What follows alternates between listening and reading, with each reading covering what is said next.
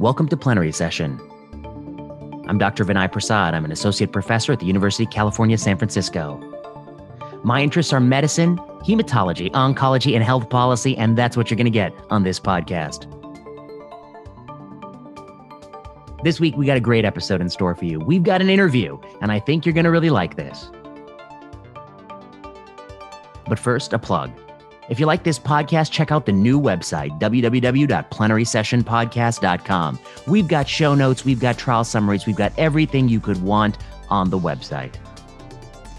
Follow us on Twitter at plenary underscore session. Write a review for us on the iTunes Store. And become a supporter for this podcast on Patreon. Patreon backers get access to the slides for presentations I give on plenary session. You also get a few bonus lectures. And with that, let's start the show.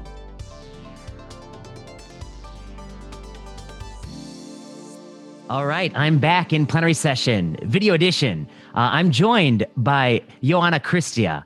Joanna is a uh, assistant professor of clinical psychology at the University of Pavia, Italy. Um, and she is based in Italy, although she is originally from Romania. She is a meta researcher extraordinaire. She's a clinical psychologist, and she is somebody that you should be following if you're not following on Twitter. And your handle is oh, it's at your first name, your middle initial A underscore your last name, Cristea. Uh, Ioana, it's a pleasure to get to speak with you. Yes.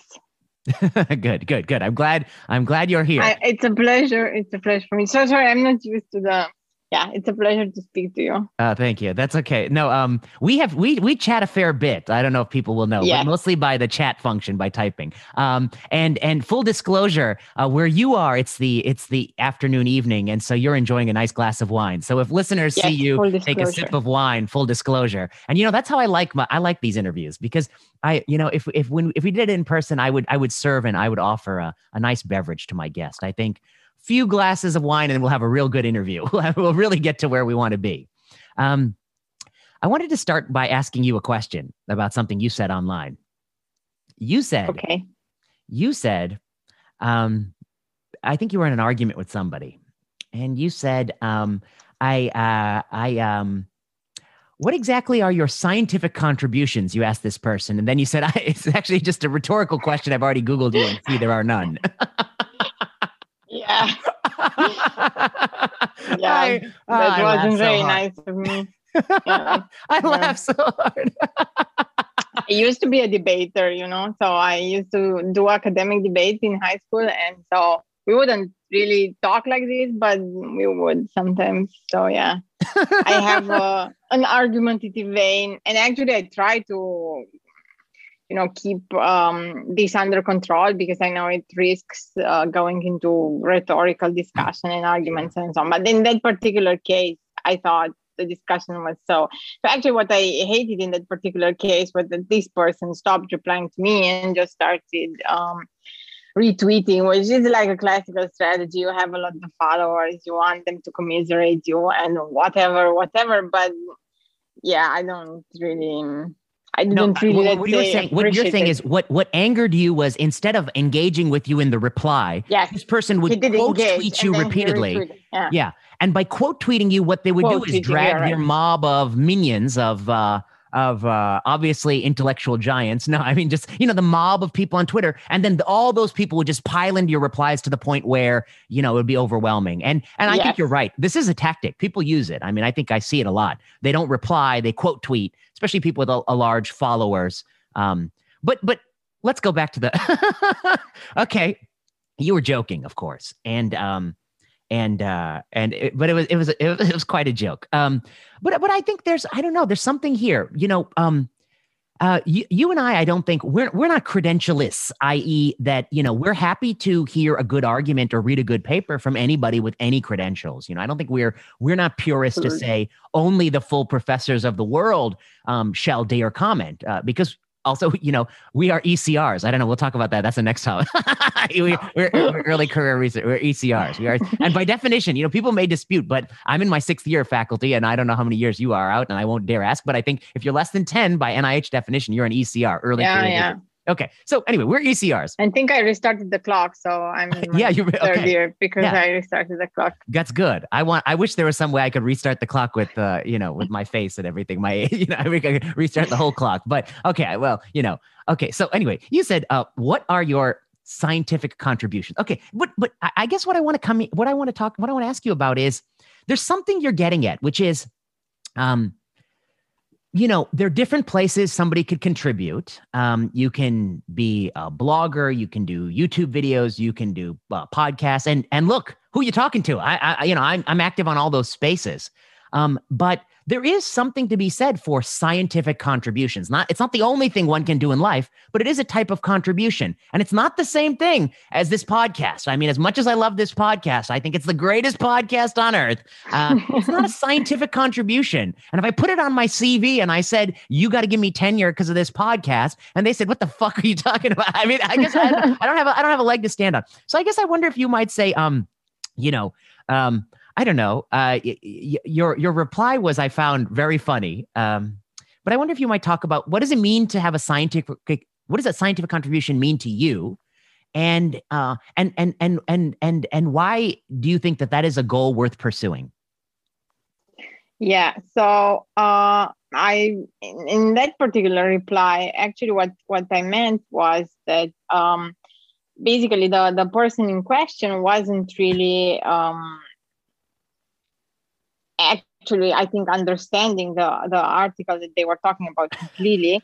Uh, yeah. and also not they were not i mean we were speaking in parallel. So basically it, the article in question was Peter Doshi's anti-vaxxer piece oh, right? And so i was making the point that okay this is somebody coming from a background of a lot of contributions about data sharing and clinical trial data and what should you be anal- looking for you know clinical study reports and so on. So it has a mountain of contributions. And even if you could agree from from a specialist perspective from a lay perspective he was wrong in that point and his arguments were wrong you have to give him the the point that he's coming from which was we never know. We always want the full data. Give us the clinical uh, study reports. Adjudication is always a problem. Why this and that? I mean this is his background so at, at, the same time, I was being directed A to read a blog when I just said I read the paper and know the man's work. So why do I need your blog, right? I mean, sorry, but I really don't need your blog if I read the article. Yes. And secondly, I was being told that whatever, whatever, I, we don't care what he did in the rest. Well, he could be great, but here, here, here, you know, he was anti-vaxxer propaganda and and whatever. And I mean, I think that's a very, very dangerous and also very silly, to be honest, uh, thing to take. But but I was also incensed by the fact that you know we were talking in parallel. I kept being sent the blog. I yes. kept saying I will not read that stupid blog.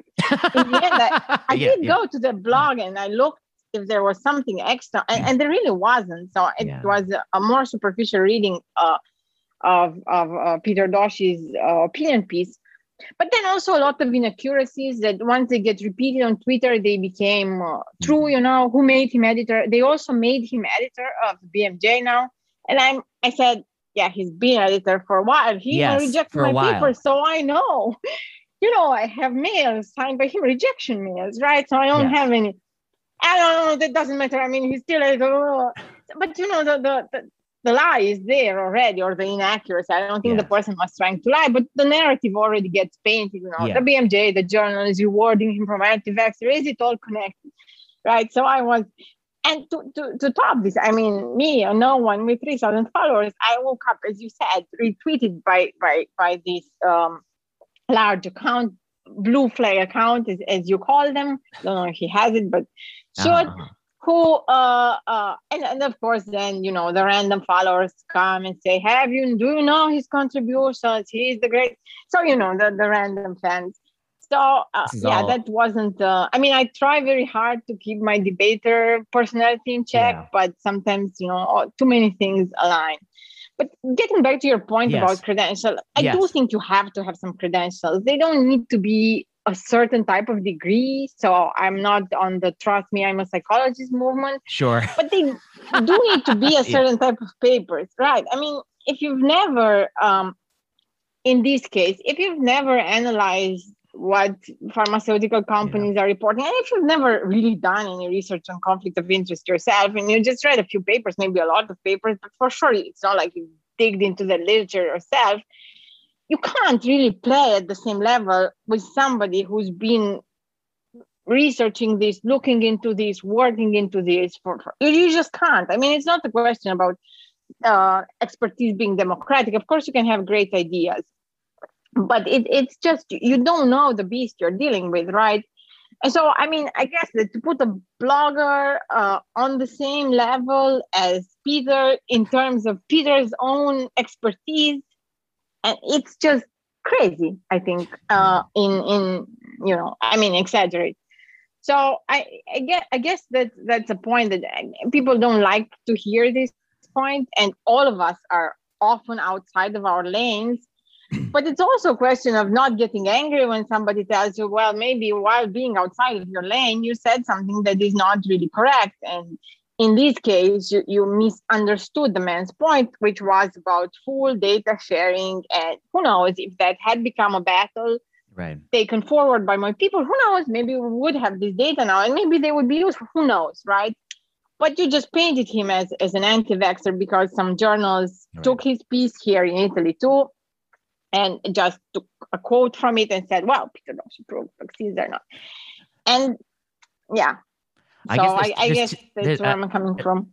That's, I mean, it's very well said. I mean, there's two buckets of things we can talk about. So let's we'll, we'll put the Peter Doshi on the second bucket. But the first bucket I want to talk about is, you know, I I I I uh, I get what you're saying, which is the sense that, um, and you know, I've written articles saying, and and you know, we've also seen throughout this pandemic that some of the accounts that are the most savvy um, I, I was reading somebody who said that, you know, per, this person argued, this person has no background in medicine. I think this person's background in maybe even in art. And this person said that it is possible that one of the reasons why many infectious disease physicians are reluctant to be critical of Anthony Fauci is that they are worried maybe wrongly, but they are worried that since he controls the funding of the uh, NIAID, uh, that their own funding may be jeopardized. And I thought that's actually kind of an astute point. I mean, I think that might yeah. be one of the reasons, even if it is not true that he plays a hand in direct day to day administration of NIAID funds, that might be one of the reasons why they are reticent. And this is an art person, so this person has no background, but yet this person has sniffed out, I think, something that is actually pretty close to the truth.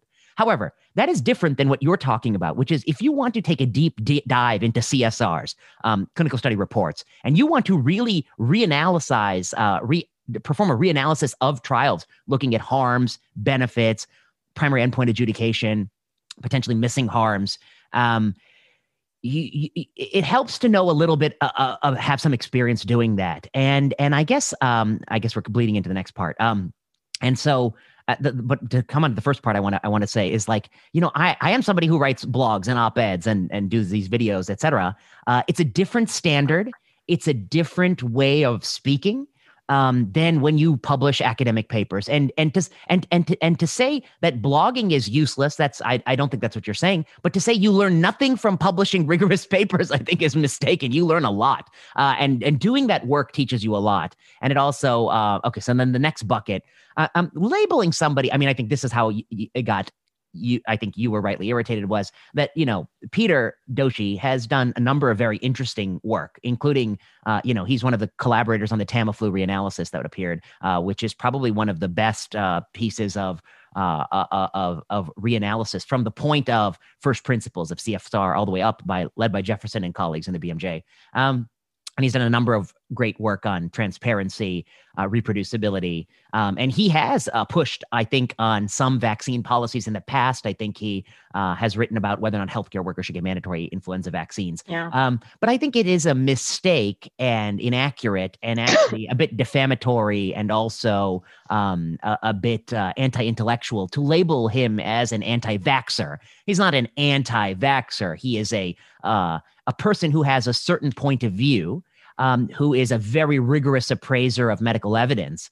And you may disagree with this point of view, as you point out, but the moment you start adding that kind of epithet, that loaded epithet in this world, you know, it's like, um, you know, it, it, it's it's like it's like saying somebody is sexist, you know, or or racist or anti-vaxxer. It's a loaded word, um, and should be wielded very carefully, uh, and not just applied to anybody who does anything that you don't like uh, in an effort to discredit them and undermine them. And I think that was really the root of your particular debate. But I thought it was a sort of a more interesting, broader commentary, which is that, you know, I'm looking at your um, CV. You've published many meta analyses, many um, sort of umbrella studies, many studies on data sharing, reproducibility, um, many studies on the ability of randomized trials. Uh, would it be fair to say you've learned some things by doing that work over the last uh, five to 10 years?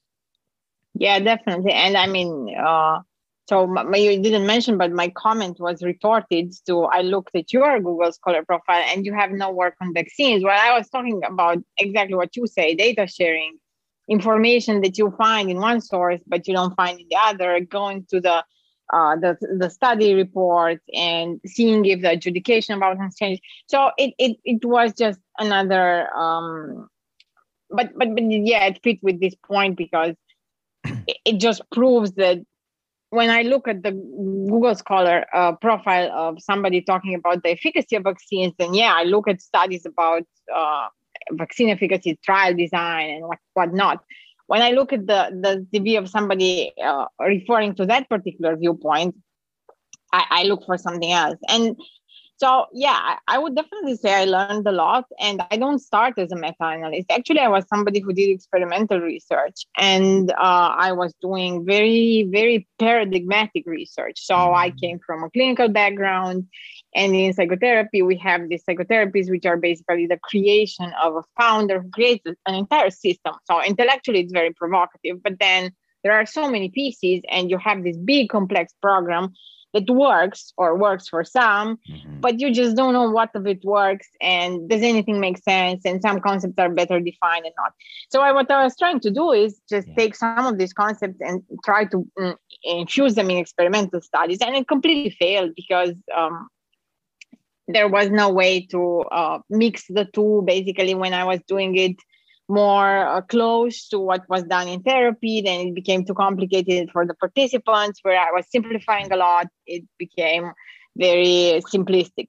So, but but I come from that background, and I haven't done that research in well, soon it will be ten years. And and just then I went to meta-analysis first of clinical interventions, and then when I started to um, work more broadly with John Ioannidis as well, more really direct meta research work. And in this process, I kept learning a lot because if I start on a topic, then I say I don't know this, I don't know that, then I retrieve this and these papers. So it kind of um, is, is is a bit frustrating to uh, have to let's say play in a field where all this is normalized so i mean i don't have an epidemiology degree obviously and i i, I don't i'm a psychologist by training but about meta-analysis, meta-research, I have learned a lot of things and implemented them in publications. So I can make a, a, an, an, an, opinion in that case, right? A documented opinion. To what you said about blogs, I, I, think blogs are great and blogs are very important and, and somebody needs to translate that study that no one reads, right? Uh, mm-hmm. apart from the abstract and maybe the highlights. So it's very, very important. And, and I mean, I uh, appreciate, for instance, your blogs a lot or other blogs. I, I don't know the literature and somebody gives me the but if I tell you I know the paper and I actually know the background of the of paper course. too, and you tell me to read the blog, I mean, the blog might be fantastic. Really, it might be fantastic. By the way, the paper was sort of a blog comment, of so course, that would course. be a blog on a blog, right? So the paper, might, the blog might really be fantastic. This is not the case. The this is not the case. Not yeah, great. and you know, I think that I think the other distinction to draw is their blogs and their blogs. What do I mean by that? I mean, um, you know, I write for MedPage today. There is an editorial review process. There is an editor. There's multiple yeah. editors. They edit it. They review it. Uh, sometimes they send it to some external party. If it's about infectious disease, they'll send it to an ID doctor. They'll make sure that the ID doctor doesn't see yeah. any overcome pitfalls. Uh, there's also posting on your own website. I've done that too in the past. But posting on your own website, you can post whatever the shit you whatever you want. You post whatever shit you want on their website. And you know, I don't know exactly what blogs you're being directed to, but I suspect they might be just posting on your own website, which is not really the same. Yeah. Um, okay, let's put that aside. I mean, I, I, I guess I, you're not, you don't need to persuade me because I know that you're right.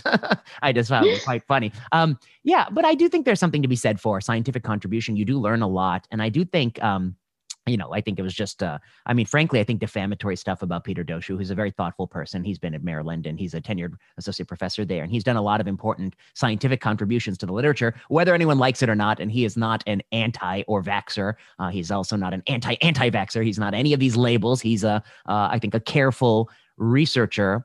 Um, and then the last thing I'd say is to your point about epidemiology. I mean, you learn some things in, um, you know, certainly people who do a PhD in epidemiology learn some things. When I did my MPH, I took the uh, epidemiology PhD series in terms of the classes. You do that for a couple years, and then you go on do your research. So yes, you learn things in epidemiology, and then you do your research. But you know, publishing for ten years in the space, you learn some things too.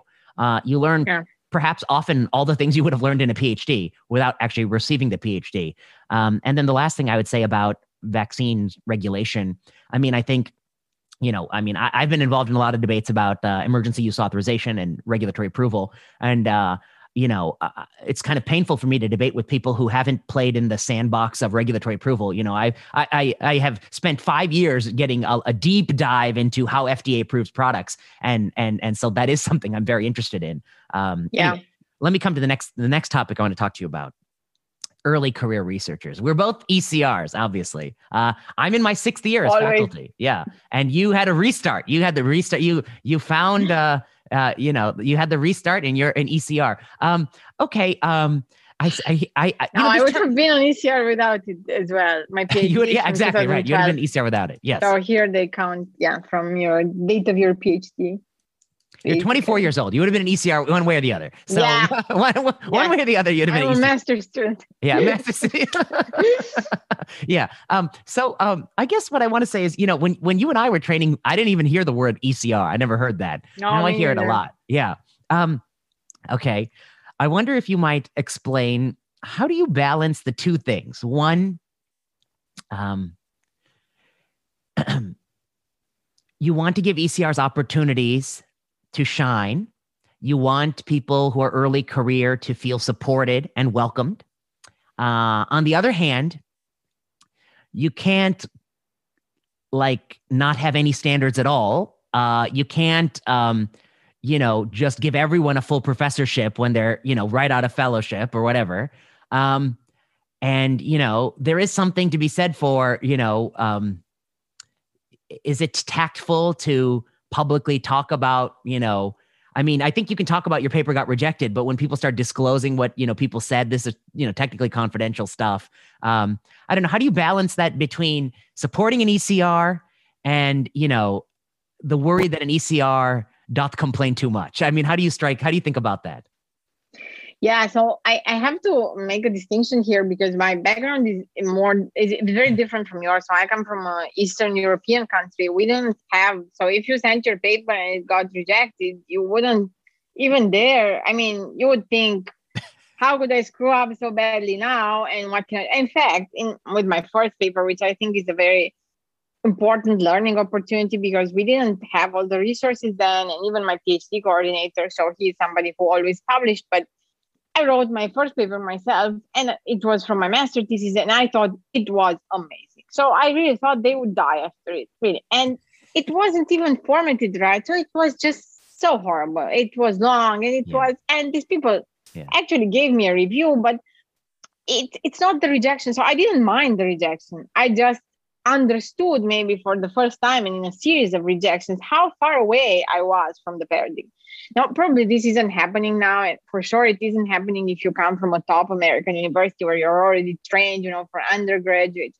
But my my deeper point is that when when I back in my time when I was in ECR, we would not be outraged by rejections. We would I would always modify my I would do everything the reviewer said, even if the paper was rejected. In fact, the first time a mm. professor told me if your paper was rejected and they don't want it, just don't bother.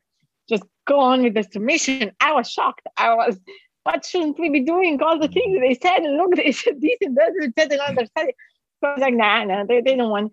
So I guess I come also from from a very, very different culture in terms of uh, what's expected from you and and maybe it's not a good culture being it, it's not that you're expected to be submissive but for sure you're not expected to whine too much. And i mean i'm sorry this is not very political correct but i say it like that but you're i mean i had a very good run. I had a department of young people a boss that was research oriented and i know i could have ended up worse uh, in, in in a department where it wouldn't have mattered where you would have been to be nice to, to the people already working there. And I never had to do that. We were always about the practicalness and the science and, and everything. But I never got, well, I don't know, I'm going to sound like such a right wing person, but I never got pampered. You know, that, it was never, um, the most I got, you know, it was try to do your best with these reviews, send the paper again.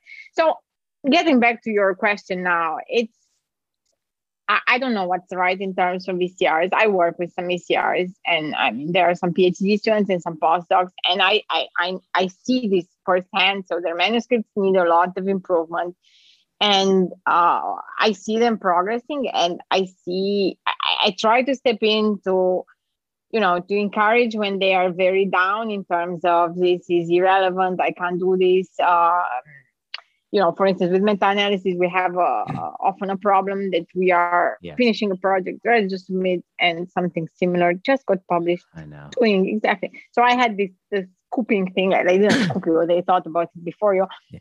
And and there, I think it's kind of my role to tell this person, look, mm-hmm. you can trust me. We're gonna publish this if it's well done and well reported they are gonna publish and it's all it's always i mean I, I i see my role in that way i yeah. don't see my role in saying reviewers are stupid everything is unfair um you, I, I don't know it but this can also be a lot from my cultural background and and maybe i do have some kind of biases that i have to overcome in terms of how junior is junior and then I, I don't have this in terms of authority so i don't think you know there's a basis necessarily for authority has to be gained. It's not that if you're a full professor i'm just the assistant professor or the icr as you say um I, you're necessarily but there is something to be said about expertise. And even in terms of sheer numbers you know uh, in terms of just doing this for a while there's something I, I want to share a funny anecdote here uh, about being an ICR, which was the first time I realized that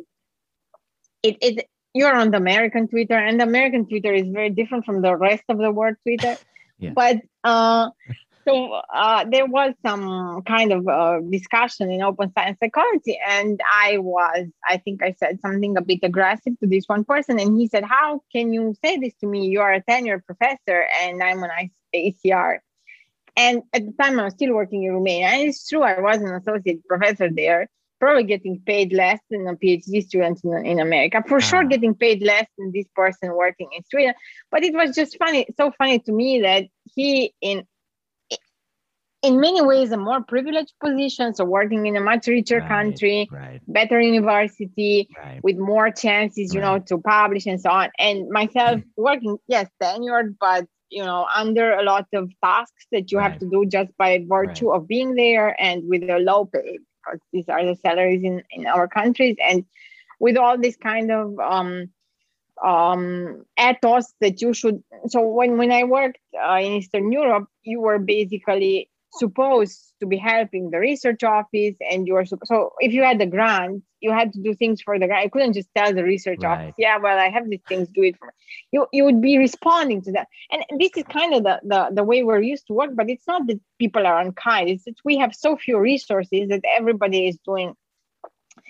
And yeah so i think uh i i guess it's very very hard to see this from um high income country perspective. yeah. And uh, it, it's very hard to see how it looks like but but often the associate professor in a small country can be really in a more precarious position of than course. the ECR in in An ECR in the Harvard Medical in School. Australia, yeah, or, yeah, or in the in the pinning at Harvard, an ECR from Harvard. At Harvard, yeah. An ECR yeah. from Harvard will fall backwards into a full professorship in uh uh you know in Romania. Right. Perhaps. Right. Yeah. So I have a few thoughts for you. Um, I, I I also I also walk this line a little bit. One um one I agree with you 100. percent Um, when I came out of uh, medical school, you know, I, uh, I I don't think I had a lot of formal training in how to write academic papers. I had read a bunch, but I hadn't read a thousand. I hadn't read ten thousand. I may have read a hundred.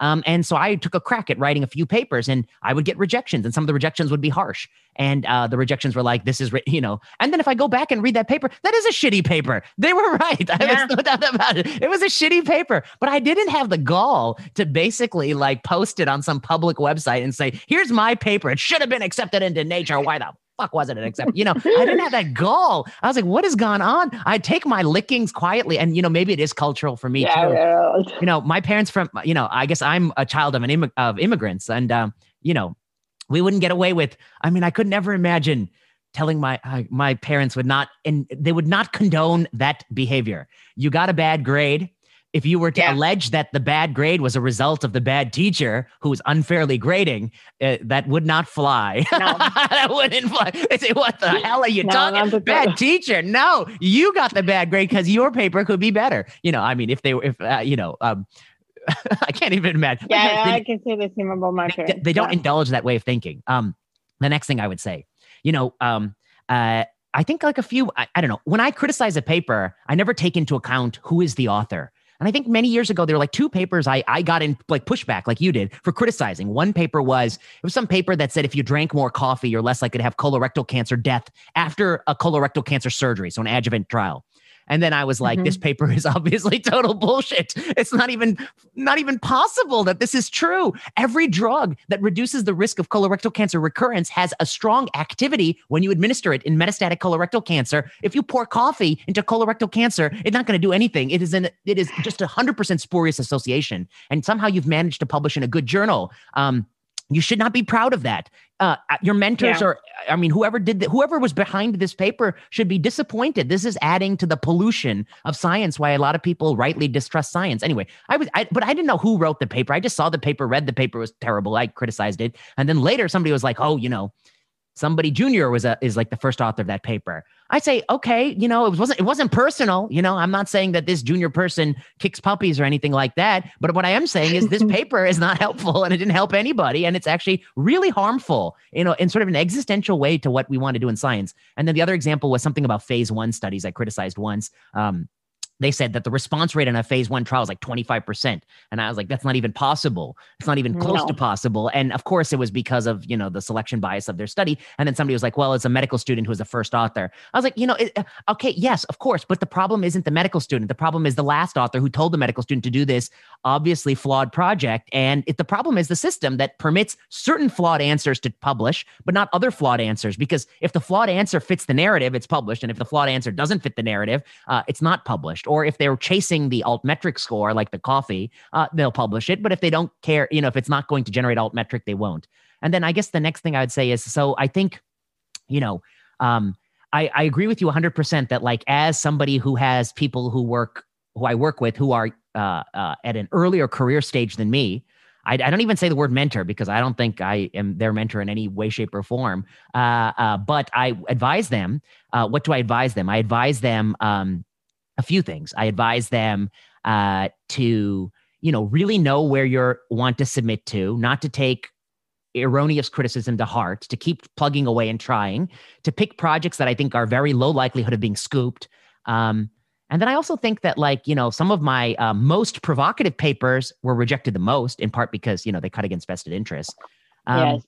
So, and, and, then the last thing I'd say is like the real problem with this ECR structure is it is a pyramid structure. There's way too many PhDs for faculty spots. We're training too many. And I don't think anyone wants to just admit the reality, which is I don't think I th- we're training too many. And you know what? We're training them because we want the free labor force, but w- they're not jobs for them. And and some of them go on to do work outside of the academy you know, honestly, they don't need a PhD for that work. A lot of people could get by with a master's. So I think if you really want to fix the ECR problem, you would not create a culture where every paper should be published in Nature and everybody should get a pat on the back because some papers are not worthy of that. You'll create a culture where you don't have a glut of uh, exploitative training and you actually just train more master's people or put people into, you know, the right career for them earlier.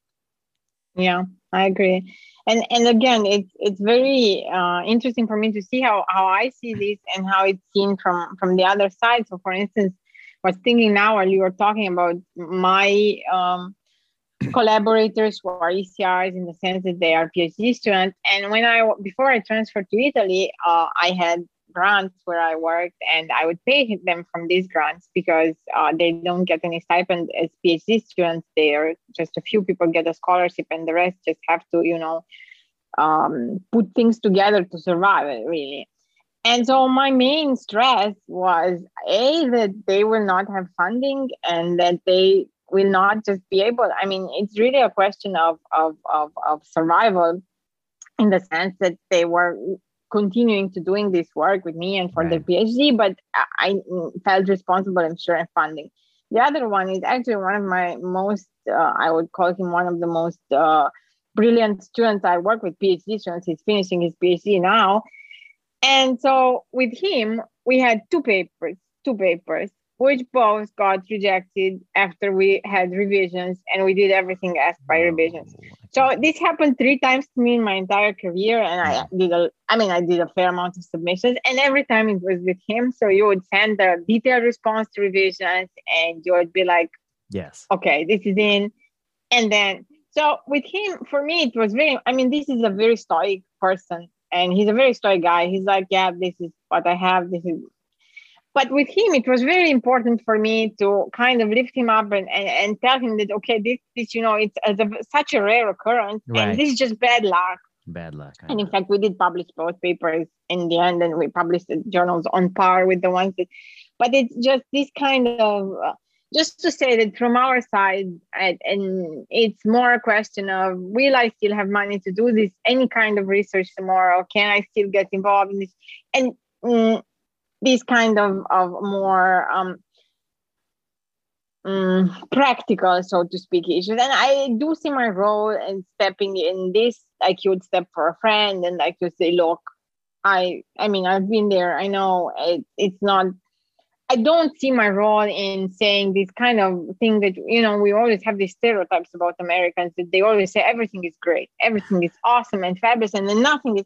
So no, I mean some papers are just really good, and some papers are just medium, and this is why I hmm. thank God for you know, and some papers are just we start from the of, of the list, and it's just fine. I mean, that's great. Yeah, so uh, hold, hold on one second.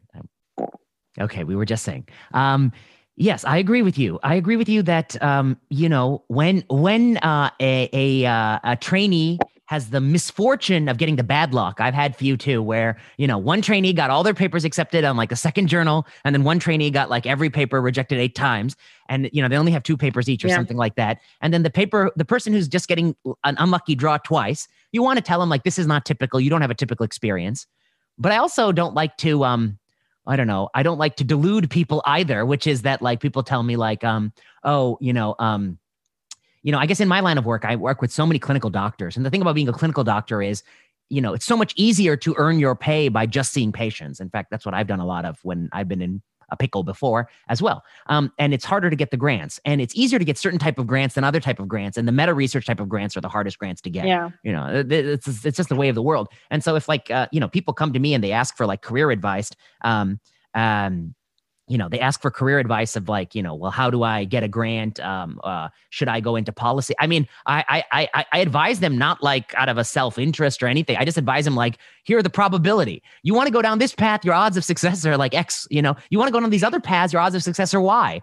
It's up to you. But you know, if I yeah. if somebody set me down ten years ago and told me all this, maybe I wouldn't be here. You know, I'd be doing something. I would take that other path. What the hell was wrong with me? I was like, actually, I do wonder. My God, I do wonder. Yeah. No, I wonder. Um, okay. Uh, anyway, uh, yeah. Uh, especially, actually, it's just one, one little. Shot. I was like, "Yeah, folks in private practice, I really, I, I, I wonder a lot of times because you know I love practice." Um, okay. Um, but I want to ask you this question, um, uh, about about this. Um, you know, I guess uh, this is what I guess. I guess the full disclosure is this is why I think you and I get along so well because um, there's something about this that it's it's I think maybe cultural, maybe personal ethic, and these kinds of things.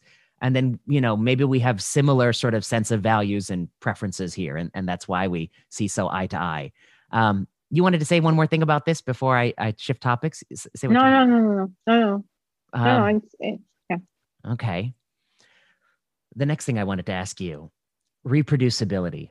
Um, actually, actually, I'll come to reproducibility in a second. Let me just talk. Let's talk about the other the, the topic of COVID nineteen. Um, you are somebody who I would describe as a centrist. You have reasonable beliefs. Uh, you believe in trade offs. Um, how do you feel when you go on? I guess I guess I just I'm just honest. I just I'll tell you what how I feel, and you tell me if you feel the same. When I look at, um, you know, uh, many people ask me like, you know, well, why you keep commenting about COVID, and I said uh, I didn't want to. I certainly didn't want to. I got dragged into it. And why did I get dragged into it? I mean, the first March, April, May, I think I was pretty quiet. I published two things with Jeff Flier one about, you know, the need to hear people with diverse points of view. Duh. And two, you know, the fact that you probably need people at the table who have diverse expertises from historians because it hits every domain. Duh. Uh, but then the thing that broke my spirit that made me comment more and more was the schools. We got to the fall, and in this country, they didn't even open the schools. And I was like, okay, well, you know, shouldn't open schools if there's rip roaring community spread. They didn't open the schools where there's no COVID. They just didn't open the schools at all. And I was like, what the hell are you? What are you closing the school when there's no COVID? What does that accomplish? And then I started reading about it, and I was like, this is a no brainer. Schools do all this good, and if you close it, you're gonna get you're gonna screw yourself. And and if and it doesn't even be seem to account for much of the spread. And then when I go on Twitter, I was, I think it made me comment even more than I would have because it is not the center of all the people I know in my life who are professors and academics and doctors. Um, it's the center. It's it's the extreme fear. I'm like, it is really, uh, it's to the point of like irrational fear. Um, you know, they keep talking about variants, but I'm pretty soon next they're going to talk about like the next pandemic flu. They're going to say, they're going to start talking about, you never know when the next pandemic is coming. Yeah. You could jump out of a pangolin tomorrow. Uh, so anyway, I wonder if you look at it the same way. You've gotten in some battles with some people who are notorious fear mongers, in my opinion. Um, how do you think about COVID Twitter? Uh, and, and you, but you stay out of it a little bit. Yeah. So I think COVID Twitter is actually getting a lot better. Okay. So I think a lot of accounts uh, that were uh, have migrated towards uh, maybe not centrist but very balanced position. It's actually much more of a pleasure to read it now. Maybe also because maybe I'm blocked by the the the more extremist account.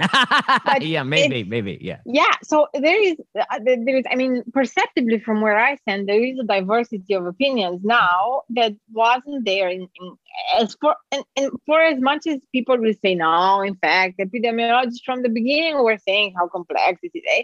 I can count the people from uh, who from the beginning uh, were saying, okay, this is complex. It's a dilemma, meaning we have absolutely no good ways out. We just need to look at trade-offs and so on.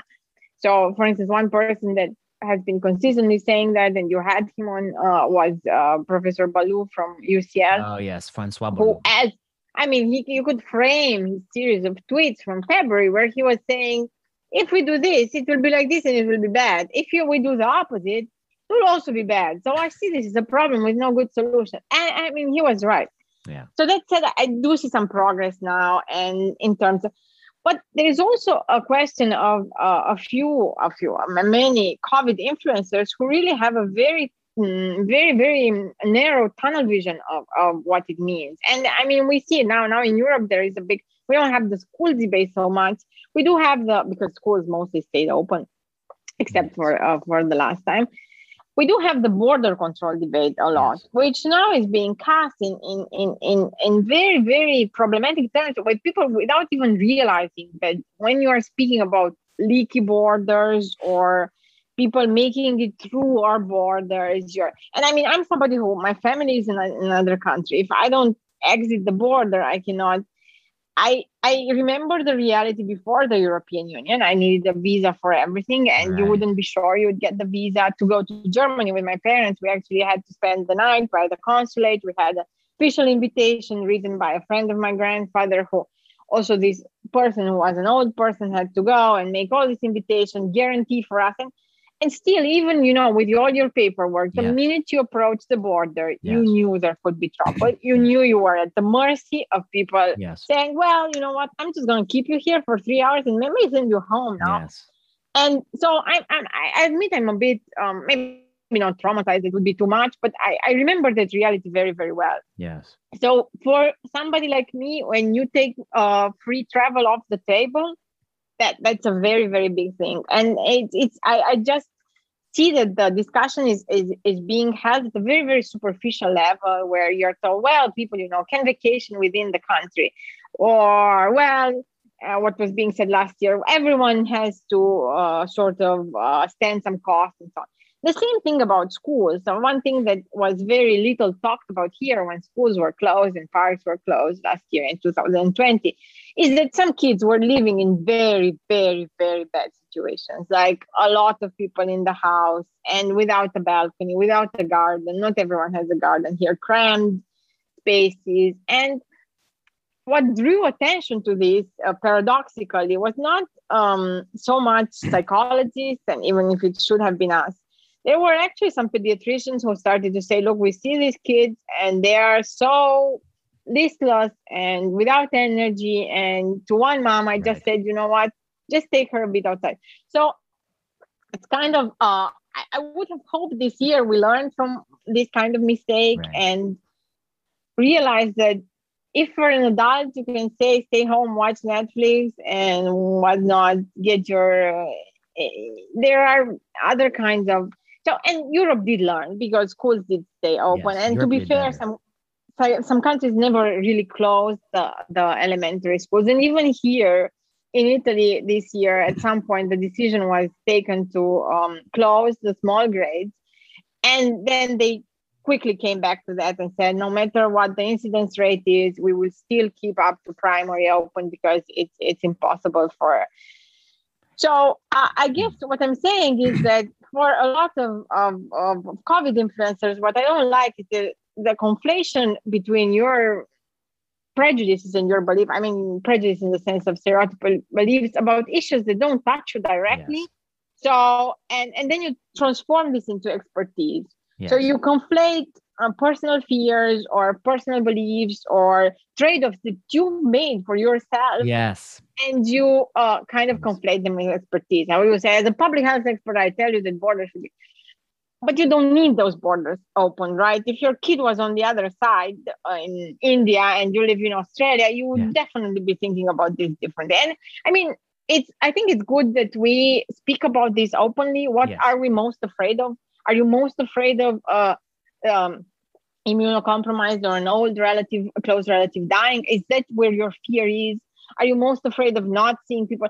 Are you most afraid of I don't know your your children not uh, getting what? Are you most afraid of being hungry? Because yes. well, some are most afraid of of this. Yes. And and another thing that I would like to um, point here uh, about the example of Italy. So, you know, Italy last year had a very, very strict lockdown. And actually, to be fair, the government was not trying to be cruel. They were trying to do their best and they did put some kind of system in place where you would get some money and so on. But it really took a TV show that showed some of the most horrific scenes I've seen. So, actually, on the one hand, there were scenes of people dying of COVID. On the other hand, there were scenes of regular people robbing supermarkets because this is where they were. Wow. So, you know, the government after that quickly traced back and said, you know what, we'll just give cash, you need cash. But it, it kind of took the, the media to show this reality, yeah. to show that, uh, you know, you would have another case that they showed this old person calling the ambulance because he did not have food, not because he was sick, but he just right. did not have food. And and you would have people from humanitarian organization and you would have the queues to the food banks and it's kind of you know when, when i read analysis that say that lockdown was better economically i mean and, and when i when i when i see the things about saying well we all need to suffer i mean i didn't suffer at all i'm a public employee our salaries did not get touched i see yes we were expected to work from home but we didn't go from having an income maybe from a private business or maybe from a a kind of entrepreneurial activity. There are so many people doing this with right. just surviving, you know, photographers, artists, and so on. Right. We didn't go from that to zero. And yeah, so, so I, I guess it's uh, a lot of lack of empathy and a lot of yes. very narrow niche thinking in terms of, of, of what should be done. Sorry, I, I that's very well put. here. I know. I mean, I think I echo all those points. One, lack of empathy, people unable to imagine those in different circumstances. I heard so many people say, well, you know, my kids are fine. I was like, you're fucking rich with a doctorate. What are you talking about? Your kids, you work at the university. Your job is secure. You can zoom your whole life away. Your kids are fine. And some people, even with those resources, they said their kids aren't fine. That should be telling, right? And then imagine the kids you don't even yeah. see. They're not, they don't have the opportunity. Their parents can't spend the time sitting with them, I don't know, holding their uh, eyes or gluing their eyes to the laptop. Uh, so that was one thing I think is a failure. Um, the borders, I think, is a failure. I think there's another thing in America that makes it particularly bad, which is Americans have Americans make one cognitive error over and over again, which is if a little is good, a lot is better. Everything we do, We do a lot of. You come to our meal. you, you come here. You get dinner. You bring so much food on the little is good. A lot is better. Yeah, if a little yeah, medicine yeah. is good, a lot is better. If a little school closure is good, a lot is better. And that's how we do everything. And so everything is a lot. Everything is a lot of school closure. We, you know, a lot of cities, it's 100% school closure for four, 370 days. Are you crazy? That is so bad. And and then and then to have the to lack the wherewithal to realize that what you will have come you don't see the harm. You talk about the media. So i think this school is a great one. The media doesn't get to have a camera crew with the with the kid who's trapped with the abuser right now. The media doesn't have a camera crew with the children who are going hungry because the media doesn't know who those kids are. They're lost. Yeah. um, but they will eventually they will find those kids and they're going to do something and it's going to i think really going to change public sentiment. Um, the influencers on twitter i don't you know, I actually want to make one point about the ECR stuff. You know, um, you were you were talking about the ECR getting the rejection. They're complaining on Twitter. They're grousing about it. Um, what I want to say is, I don't know. There's two ways you can have your career. You can really be quiet about the majority of issues. You can be very quiet about it. Just focus in your tiny little bucket of issues, and you and and and be very polite and tactful and diplomatic, and don't fight against a current. And you probably won't get a lot of animosity. But the moment you start to talk about the things in this world that really matter, the high and unsustainable price of drugs, how we develop compounds, how we actually test and assess drugs, whether or not they're untoward safety signals and things we think are safe. Uh, if you, the moment you try to push against people who have a lot of money and power, um, the people who run the trials, who are happy with the power structure, um, you will get some pushback. People are going to push hard on you. They're not going to be nice to you. They're going to call you things. They're going to hit you. They're going to kick you. And what I wish to suggest is if you are so hurt by the rejection on your paper, your first four papers, you're not going to be prepared for when you get to, I don't know, even the modest level I have on commenting things when they kick the shit out of you online. You got to take the, you got to take their, they're going to kick you. And, you know, you and I both know there are a lot of people who've taken even more blows uh, this cycle um, for, you know, um, we, we could talk about what's his name? Um, uh, uh, Ludvigsson from uh, Sweden, who published the New England Journal data on kids. That guy has taken immense blows. Um, but what he did, I think, was a uh, was a good, and history will view him favorably. Um, but you know, you talk about having thick skin. You need to have thick skin if you want to do that. And even he, after some amount of time, couldn't take it anymore. And I think a number yeah. of people have gone quiet uh, because they couldn't take the blows anymore. Um, and and I think that's bad. Um, so, I mean, it's twofold. One, they shouldn't be dealt the blows. But the other thing is, we all have to be able to take more blows. Uh, if you want to push on the things that really matter in this world, if you want to push on things that nobody gives a shit about, which a lot of people I see that's what they're doing, then fine, do whatever you want. But you know, if you really want to push on things that matter, um, okay, then um, I guess we could say, I guess any closing thoughts. I guess I, I think you you said it very well.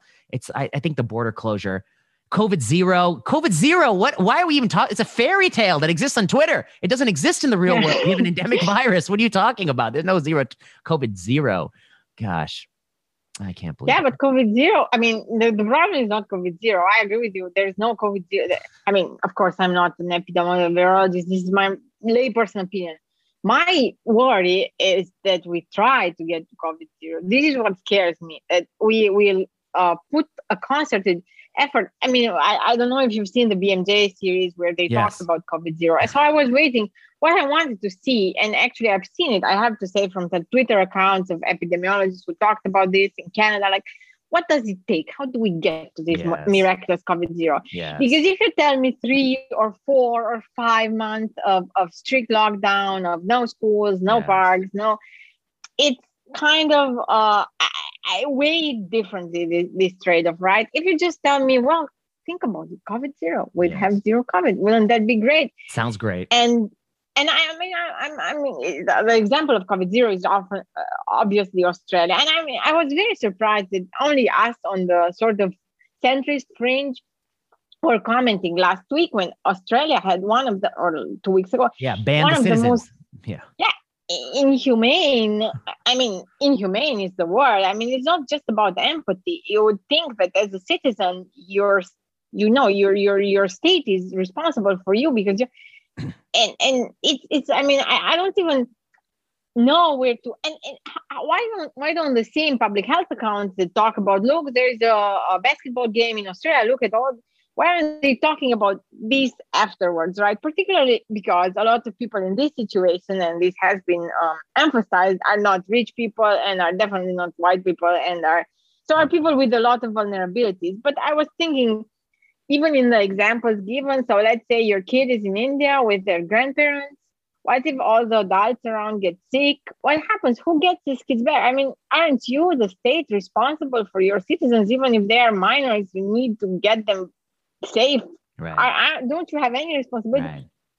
So I kind of this kind of double standard, I guess, sort of um, characterizes a lot of this very uh, narrow, yeah, uh, eliminate COVID or or nothing uh, slice of Twitter. But I have to say, a lot of people are now having more, I think, nuanced positions. Yeah. Even if they're weighing more in the direction or another, they're starting. I think to... I think the simple fact that we have vaccination in the U.S. and the UK, the moment you see the rates fall, the anxiety goes down, and so people can think, use their brain for a little bit. I'll, I'll say one last thing about these ID epidemiologists before I switch topics, which is, you know, I love ID epidemiologists. I loved them before they were cool. I mean, I always loved them. I think they're they're they do interesting stuff and they have their models some of which occasionally tell you something, many of which are often often wrong. You know, whatever. Have, I, I have a Rolex watch that's broken. I uh, can't afford to fix it, but it's beautiful. Um, you know, and some models, it's like a, it's a broken watch. Okay, they love it. Okay, okay, but they're wonderful people.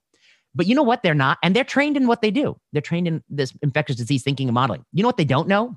Frankly, they don't do a PhD in what happens when you close schools for 370 days. They have no fucking clue. They have no clue what happens. And you know what? And and to have the audacity to tell me that that's a reasonable thing to do, that's not a reasonable thing. It would be reasonable if the IFR was the opposite. If the IFR was that bad in the children and that low in the elderly, then I think it would be reasonable. But if the IFR is the way that is, if it's this gradient, it makes no sense. Anyway, anyway, we, uh, I don't want to go on that. The next thing, you wrote this preserving equipoise and performing randomized trials for COVID 19 yeah. social distancing interventions. You are one of the very brave people. You, um, Florian, this is written with John. No, I can't say that. I can't say his name. The man in the white suit. Um, this is, um, this is, uh, yeah, I can't. Say, I can't say his name. I should have worn my white blazer out of solidarity. No, I, sh- I can't say his name. Uh, obviously, he's an evil person. He's been, you know, waiting, lying low for the moment to strike and be evil. Um, uh, um, uh, and Margaret McCartney. I think she wrote that nice piece in the BMJ. Yes. Uh, I, I, my piece, you you you had a chance to just glance at it, but you know we're we got that submitted some places, so we'll see. Um, I want to talk about randomization. Um, you know, uh, I see a lot of people quickly quickly say you can't do a cluster randomized trial of face shields. You can't do a cluster randomized trial of masks. You can't randomize essential business closures. You can't randomize 25% versus 50% capacity. You can't randomize these things. And here I see you write October 20, October 2020, Epidemiology and Psychiatric Sciences. You say you can. So I wonder if you might explain this a little bit. Not only you say you can, you ought to. How do you how do you defend? So, uh, actually, this I mean, this work was uh, mm, kind of collaborative in the sense that uh, I uh, had actually John had the idea of he just randomly said it out there in um, a metrics meeting, one of our research meetings, and he said, you know what, there, and this was in May of last year, and he said we have all these non-pharmacological interventions, but there's no more equipoise. I mean, we're losing the, the, the equipoise component because we are no longer, everything is said like this is what we must do now, and this is very important now, this is essential now. And the experts are putting themselves behind this. So we're kind of uh, uh, losing the opportunity to test all this. And in fact, at the time, at least, if you looked back to the evidence there was for uh, many of the measures that were given like this is what we must be doing it was very weak. Okay of course you cannot you couldn't you know say well why didn't you do randomized trials or whatever at the spanish flu pandemic or why didn't you do and of course this is the nature of the evidence but so my contribution let's say to the paper was more on the um, equipoise part on and mm-hmm. discussing the, the consequences of looking at equipoise. And then Florian and, and also John, who uh, put everything together. Florian is an expert in clinical trial design, and in fact, we did have a figure that we took out eventually with. So you're saying Florian wrote a few? He's he's written three or four blogs on clinical trial design. Is that what you're saying? He since he's a no, no, he, he, no, said, no, I know, I know, he's no, a real. No, he has he, a lot of papers. He's actually written some papers on it. I see. Okay, okay, go on. Yeah, and, sorry, and, he didn't just write some blogs. Okay, okay, good, good. Yeah, clarify. So yeah, we Florian actually initially we wanted to also put a, a figure about the stepped wedge and how it could be applied, and then John brought it all together with a discussion of outcomes and of timing. And in fact, if you read the papers, there's an entire roadmap of suggestions of we might do this or we might do that. And and some of these would have, I mean, actually, what I think is funny is that some are being done now with a concert opening in Europe. So they are these randomized experiments, you know, where you test people, you make them enter in a in a concert, uh, a full concert like before, and then you see how many people uh, got sick. So oh, something is being done. Yeah, there's one in the Netherlands, and there was another one in Spain. I think one is being prepared in Italy. So in a way, we've we've we've arrived at getting randomized evidence. But yeah, so so actually at the time when we were submitting this, we thought this might actually be an opportunity. And there was a Norwegian trial, you know, about, yes, about I remember. closing and reopening schools, and we weren't advocating for yeah. yeah for an all or nothing randomization. So you didn't even have to um, say, okay, one district open, one district closed. You could uh, test various doses of, of the intervention. That was another idea in the paper. And I think that in the context was that, that was the time when every week another model came that said, well, for COVID, the solution might be this is an actual paper working for a week, then break, staying at home, then work. No, it was working for two weeks, then break, uh, then mm. staying at home. And this kind of very um, original, I would say, ideas. But before you make me do that in my, before you disrupt my life like this, I would like to see some evidence before, you know, we start implementing such major structural changes. Right. And, and that was really the time when people were modeling all sorts of policy solutions. So we thought, there are so many ideas. There was actually a paper that we cite in Nature Human Behavior that proposed three ways in which you could modulate your social network. So let's right. say only meeting uh, in a tighter circle or only, and, and you could test those. I mean, yes. of course, you wouldn't be testing, uh, and this is another thing, you wouldn't be testing the, you would be testing the implementation, but I mean, already uh, we know from behavioral interventions, yes. this is what matters, right? Yeah, you know, I I just want to say a point there. I see so many people saying like, "Oh, this isn't a trial of masks. This is a trial of asking people to wear a mask." I was like, you know, that's exactly what we're doing. You, we're yeah. not doing. We're, the policy is asking people to do. We're not. we, we don't go to their house yeah. and strap it on and weld it to their face. So, testing implementation is testing policy, which is the question. Yes. Yes. Okay. We yes. agree. I mean, even you in drug trials, I mean, I don't know how. I mean, in psychotropic drug trials, you can't really. So there are some checks sometimes done to yes. see if people took their medication. But for instance, there is a big ethical debate now over a digital antipsychotic that to track whether you took it. I saw not, that that pill bottle that opens. Yeah, you can track yeah. it, right? Yeah, yeah so i mean it, it's not that we can put a camera treatment part of treatment is whether or not people if people are not adherent to right. treatment that's kind of an outcome. And in in our uh, field where psychological interventions for, for, a lot of interventions we know that people are not adherent. We know they're going to get the just do some sessions you know, and not, not come back and so on. I think the best example is like a diet. What if i said you want to lose weight? You eat one carrot a day and then, of course, after you tell people to eat one carrot a day, after two days, they, they, they stop eating one carrot, they eat normal food. And then you say, well, the problem was they didn't stick with one carrot a day. I was like, well, that that's part of your diet. No one can just yeah, that's part of your intervention. part of your exactly. intervention. Yeah, yeah, yes. yeah. It's not tolerable to eat one carrot. Otherwise, we wouldn't have any. You know, we would have the perfect diet, right? Now, okay.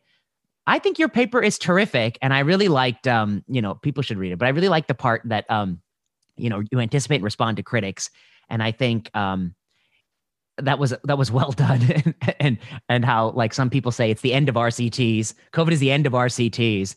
It's yeah. the, you know um, it's whoever gets the most likes is whatever the policy is going to be, which I I feel like a lot of that was the case.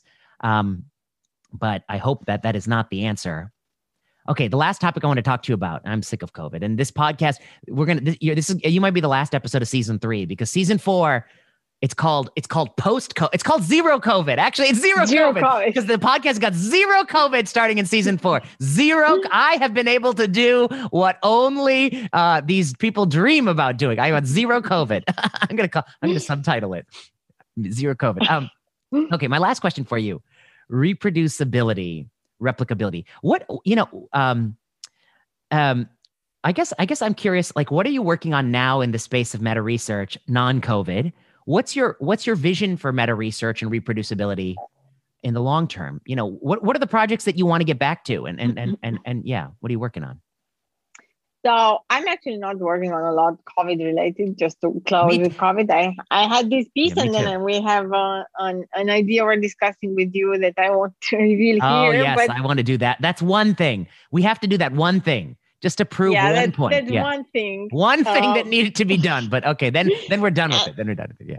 Then I mean, I'm, I'm maybe years from now, I, but I, I, obviously wasn't somebody who got involved in the technical aspects and and and and so on.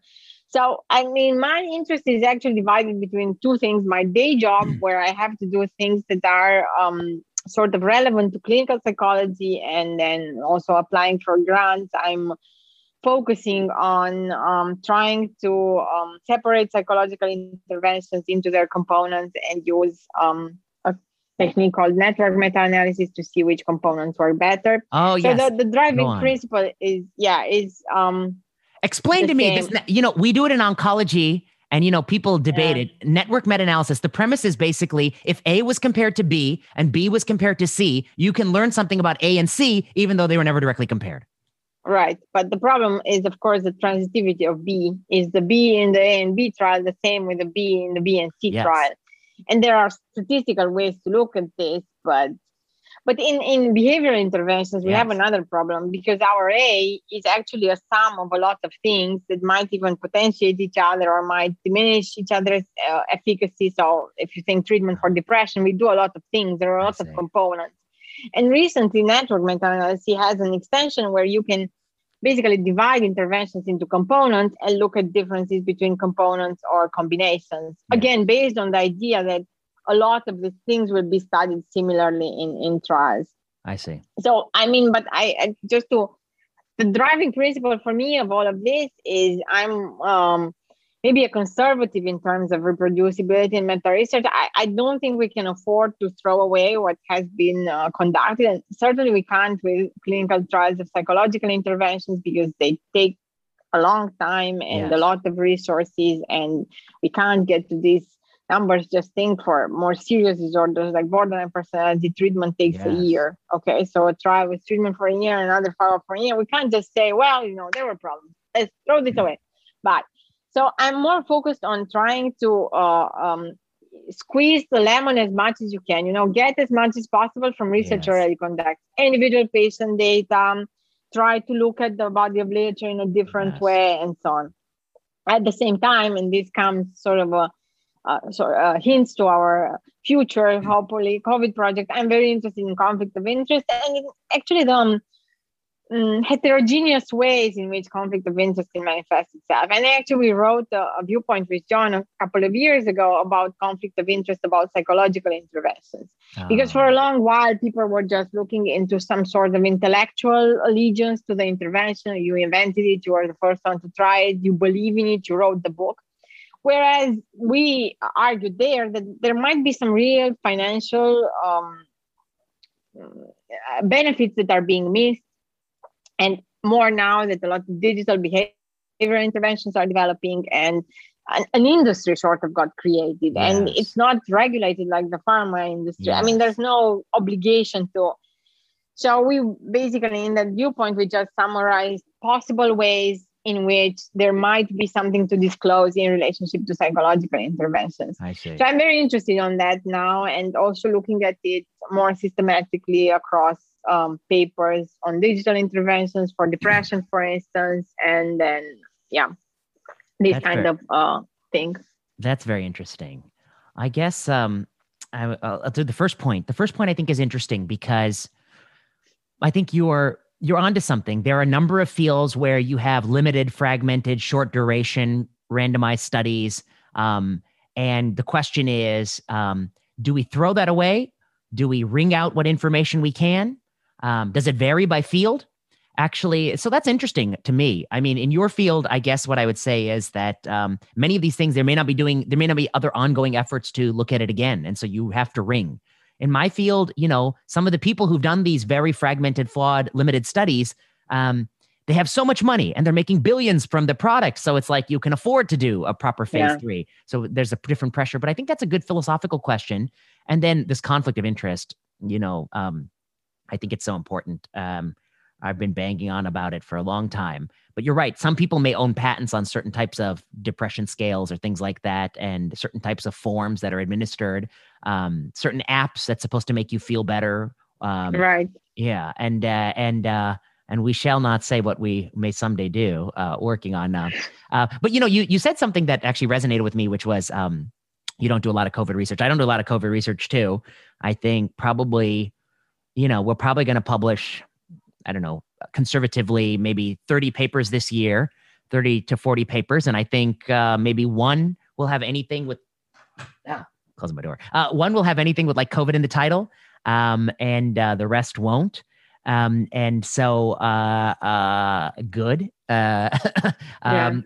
I was an intentional choice because, you know, there were there only I don't know. Let me let me ask you this question. Last question for you, because um, I know I've taken so much of your time. Um, what percent of research on COVID nineteen is true and useful?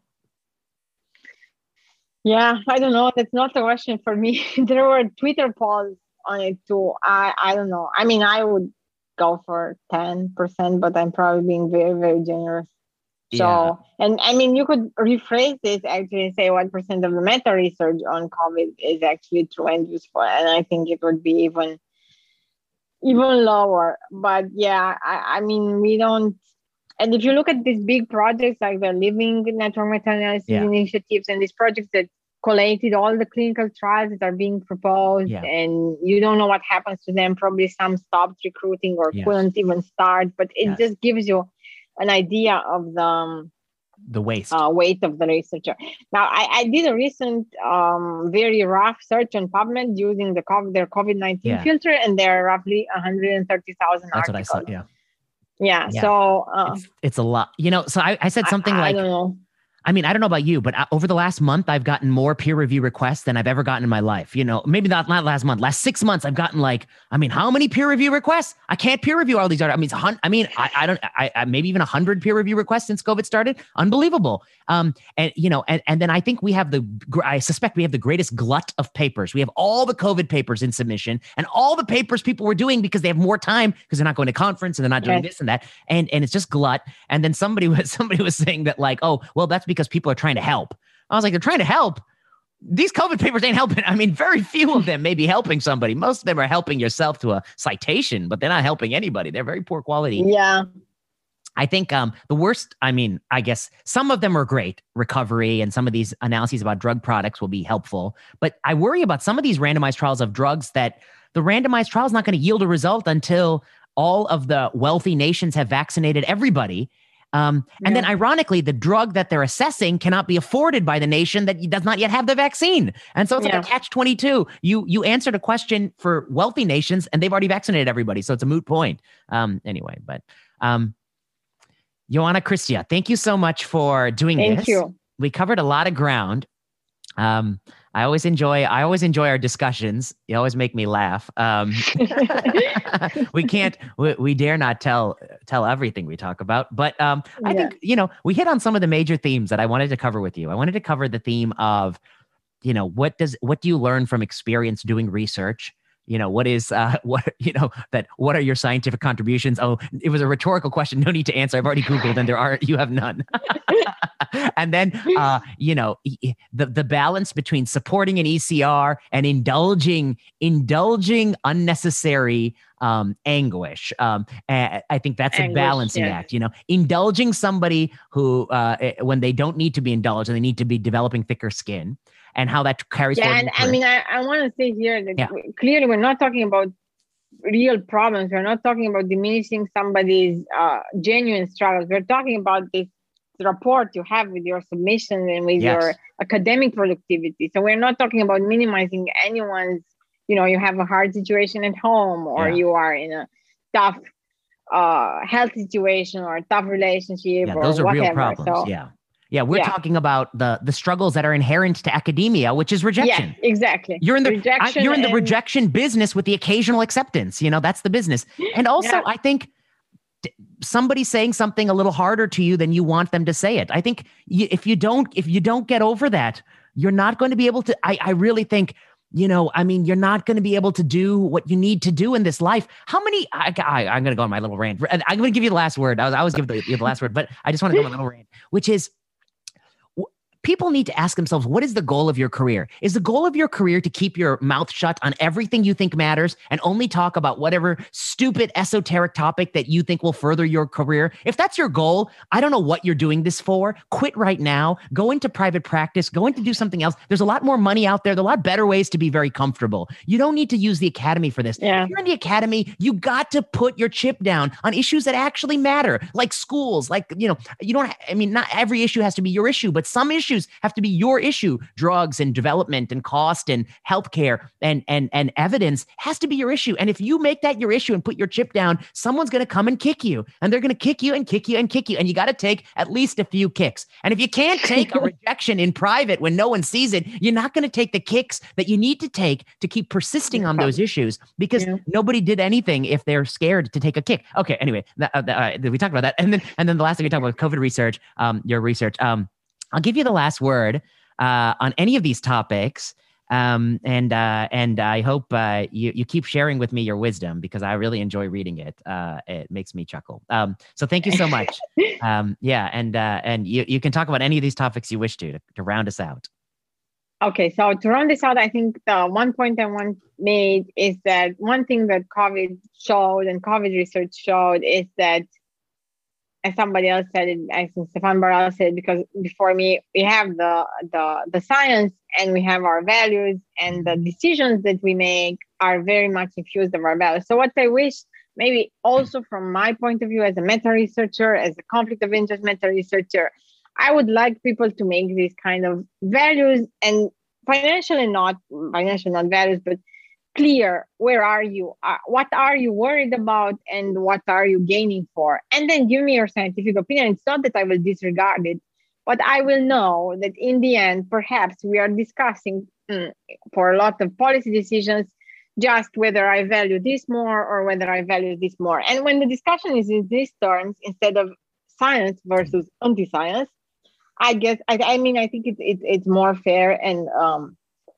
more uh, some some some progress can can be made in that direction. So yeah that's it's this issue of of, of, of, of values that are behind mm-hmm. even the science we are promoting i think here is, is fundamental with covid. Ioana Cristea thank you so much. Thank you. You've been listening to season three of plenary session. Plenary session is produced by kiana klossner. Music by ian straley and audrey tran the views expressed on plenary session are those of whoever said it and no one else. Plenary session is not medical advice. Follow us on Twitter at plenary underscore session. Until next time.